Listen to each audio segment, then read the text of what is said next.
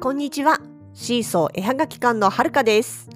このポッドキャストでは、私たちの北海道暮らしのあれこれや、ものづくりな日々について、いろいろとお話をしています。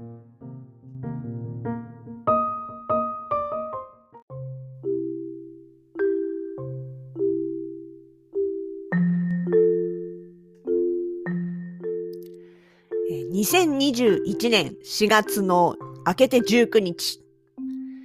えこの17、18の週末は2日間、長沼の道の駅にお邪魔をしておりました。あの、道の駅にあるね、レストハウス入ってすぐのところでね、あの、柿原ひとみさんと2組でのんびりと出店させてもらってました。いや、ほんとね、お天気がね、あいにくの雨でね、金曜日ぐらいからかな、降り始めて、なんか17は荒れるけど18は回復するみたいな予報もあって、ちょっとそこに希望をつないではみたんですが、え残念ながら2日間ともしっかり雨でしたね。なんか前回10月にクロちゃんも含めて3人で入った時も、最初の3日間金土日でやったうちの金曜日の日が本当にひどい天気で、まあまあ横殴りだし、こりゃ誰も来ないよねっていうような状況だったのを思い出しました。ただあの時は、その翌土日、3日間のうちの土日の部分は、すごい天気が良くって、たくさんお客さんも来てたんで、っていうパターンだったんですよね。で、12月に長沼入った時は、まあもうね、外も雪景色でしたし、でもね、あの時もね、やっぱりね、直前の日程が、近郊の三笠とか、えっと、長、長沼じゃないや、三笠とか岩見沢とかがすんごい雪になった直後だったんでね、これはと思ってたけど、まあまあまあっていう感じだったのが、また今回も雨でね、おかしいなぁと思ってね、私もほのかさんも別に雨男雨女ではないはずなんですけどね。まあでもそうは言っても長沼のいいところはですね、もしお客さんがそんなに多くなくって、あの、なんていうのかな、忙しくなかった場合には、自分のブースの中でね、作業できるんですよ。一応実演制作っていう形で、まあ実質的にはもう、あの、どんどんものづくりを進めていく場所、作業場っていう、そういうまあ使い方も全然 OK な場所なのでね、もうそれが分かってるんで最初から実演道具持っててますから。で、来週はもう旭川のね、イベント、イベントというか作品展があるから、それに向けてどんどん数は増やさなきゃいけない時期なので、まあちょうどいいやと思ってね、えずっとこう、ぬりぬりしてました。私の場合はあの雪しずくが一番ね、こう、そういったところでやりやすい作業なので、えー、景観色の蓋を開けたり閉めたりしながら、ちょっと作業してました。なんで、まあ、作業もしつつ、もちろんお客様もいなかったわけじゃないですから、お話をしつつですね、楽しく2日間過ごさせてもらいました。本当になんか私はあのまったりした雰囲気が割と好きで、まあ、忙しいは忙しいで、それは面白いんですけれども、別にそんなに忙しくないからといって、こう手持ち無沙汰になる場所ではないっていうところがね、好きだったりします。いやでも本当にね、あの、そうそう、で、道の駅の長沼は、えー年度が、4月に年度が変わって、ちょっとなんかいろいろ変わってきてる最中らしいんですよね。なんかあの、運営の会社が変わったとかっていうことで、なんか外に見慣れない大型ビジョンがあったりして、ちょっとあれがどんな映像を流すのかなっていうのが楽しみだったりもします。とか、まあ、あのー屋外、その代わりにね、屋外にあった屋台の方がちょっとなくなっていたので、あの、たこ焼き屋さんのたこ焼き食べたかったんですけど、食べれなくて残念でした。なんかね、外にあった屋台っぽい飲食の車は、もうこれからはなくなるみたいなことを聞いてます。まあいろいろね、営業方針ってあると思うのでね。うん。で、まあこれからドライブのお客さんも増えるシーズンだからね、このオンシーズンに向けてどんな風に変わっていくのかなっていうのはちょっと気になるところではあります。いやでもね、そんな中でまあ柿原さんとね、お店番というかしながらいろいろ話をしていて、ふと思ったんですけど、本当にね、ここ1年っていうのは、もうご縁に支えられた1年だったなって。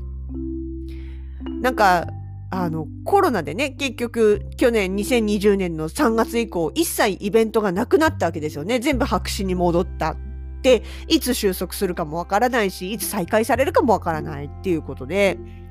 まあ、ね、緊急事態宣言の間はもう誰だって何も動きようがなかったですけれども、その事態宣言明けの時期にね、一番最初に出店したのが、それこそ柿原さんが声かけてくれた、新札幌ギャラリーでの日だまりの日ですよね。あの、クロちゃん、甘味どころさんと3人でやらせてもらって、で、まあそこでね、結構いろんな方、作家さんも含めて、お久しぶりって言って会いに来てくれたりとかしたんですよね。まあそれ以外にもね、あの、まあそうそう。だから結局あの新札幌ギャラリーだって、柿原さんが声をかけてくれた。でもその柿原さんも、結局新札幌ギャラリーさんではずっとあのいろいろね個展をやってたりとかしてオーナーさんとのご縁があったからこういうふうに使わせてもらえたっていう側面があったんですよね。まあそれ以外にも例えばまあ恒例にはなってますけれどもあの滝野の夏のワークショップ夏休みのクラフト体験とかねあとは秋の子ども学園さんでのストレスの解消ワークショップだったりとか、もちろん栗山クリエイターズマーケットとか、10月に出た鳥フェスとかね、あとはまあその長沼の道の駅とか、これ全部あの公募じゃないんですよ。それこそ主催の方だったりとか、あの、出展者さん、他の作家さんからね、一緒にどう？って言って声をかけてもらえて、で、あの、まあ、出れたっていうところがあるんで、本当にあの、ここ1年で自分たちで、まあ、公募を見つけて応募したっていうのは、モノビレッジだけですから。でもそれでもなんかかんか毎月ね、あっちこっちにで出させてもらったりとかっていうのができたのは、やっぱりね、それぞれ、あの、間をつないでくれている皆さんのおかげだったんだなって改めて思いました。本当にその辺のつながりなかったら、どれもこれも出れなかったものばっかりですからね。そう、ピーチクマーケットもそうですよ。あれだって声かけてくださる方がいたから出れたわけでね。まあ、ね、今までだから、そのコロナが起きる前までにね、年間に結構たくさんあちこちのイベントに、まあ、応募したりして出て、出させてもらって、で、そこで出会った人たちとか、っていうところから、まあ、つながりをね、できて、こう、今があるわけなんですよね。それは結局、まあ、お話をね、している間に、うちの、私たちのことを信用してくれたりとか、だってほら、紹介ってさ、やっぱ人選ぶじゃないですか。まあ、紹介する、自分が紹介した人がなんか相手先に迷惑をかけては困るっていうところもあるので、あ、この人だったら大丈夫だなとか、ちゃんとやってくれそうだなとかっていうのがやっぱりなければ、紹介ってできないと思うんですよね、どうしてもね。そういう意味ではやっぱり、あの、ある程度私たちも信用してもらえてたから、そうやってお話をもらえるのかなっていうところもあって、まあ、あの、できることって正直少ないですけれども、それでも分かること、できることは最大限お手伝いしますよ。なんかあったら声かけてっていうようなつもりでいたのが、こうやって、後々ね、あの、助けてもらえる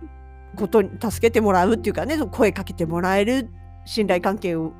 まあね、信頼関係のある人と思ってもらえるっていうことにつながってきたのかなと改めて思いました。本当にあの柿原さんともね話してていやそうだよねって、うん、ありがたいねって。だからまあこっから先もねそういう信頼して任せてくれたり声かけてくれたりし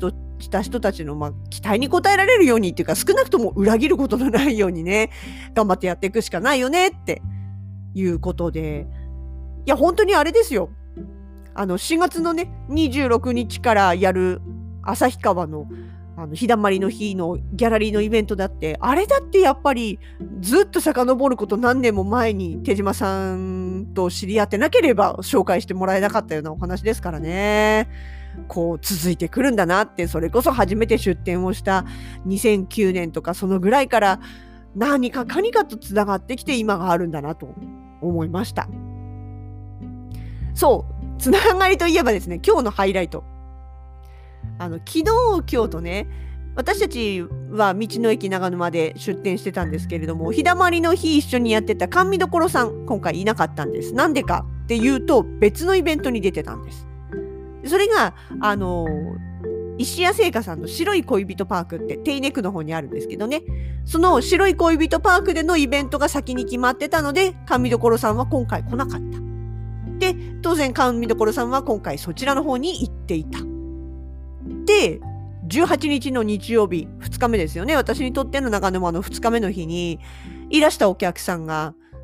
いや、実は昨日白い恋人パーク行ったんですよ。ってお話をされて、あ、そうなんですねって言ってたら、そこでね、甘味どころさんが、長沼でもこの週末こういうのやってるんだよって教えてくれたから、今回今日遊びに来てみたっておっしゃってたんですよ。すごくないですか？手稲ですよ。手稲のイベントに行かれた方が翌日、あの、長沼の私たちのところを遊びに来てくれるんですよ。これはね、やっぱ黒さんの力すごいなと思いました。だって普通さ、こういうのあるよって言われたところで、わざわざこれだけ距離の離れたね、ところにね、もう同じ日じゃないで。しかもそう、翌日にですよ、出直してきてるんですから、それをね、こう、つないでくれるというか、まあ、しん、そこはお客さんとか、神所さんの信頼関係がね、あったからっていうところだと思うんですけどね。なんか、最初聞いた時に、ええー、ええー、黒さんの紹介で、え、わざわざ来てくれたんですか？この雨の中みたいなね。ありがたいけどびっくりしました。本当に。なんか、それもやっぱり、あの、つないでくれた縁なんだなっていうことでね、嬉しかったです、本当。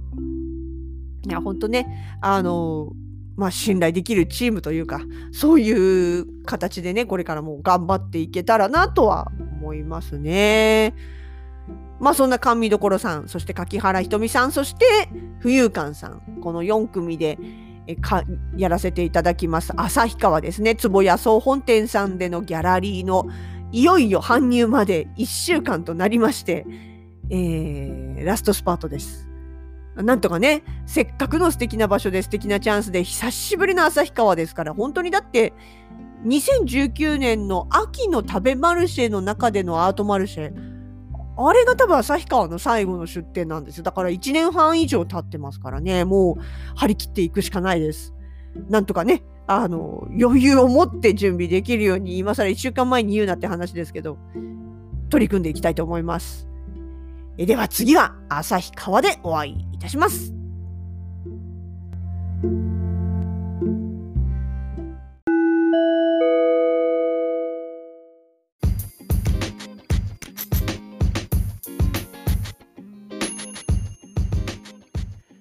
シーソー絵はがき館直近のイベント出店情報です。いよいよ4月の26日月曜日から1週間、旭川のつぶや総本店さん2階ギャラリーにて、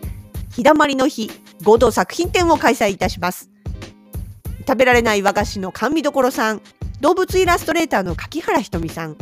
和柄布小物の浮遊館さん、そして私たちシーソーと4組の作家でお届けをいたします。日替わりで作家たちが常駐しますので、ぜひ旭川近郊の方、ご予定、旭川に行くご予定のある方は遊びにいらしてください。お待ちしております。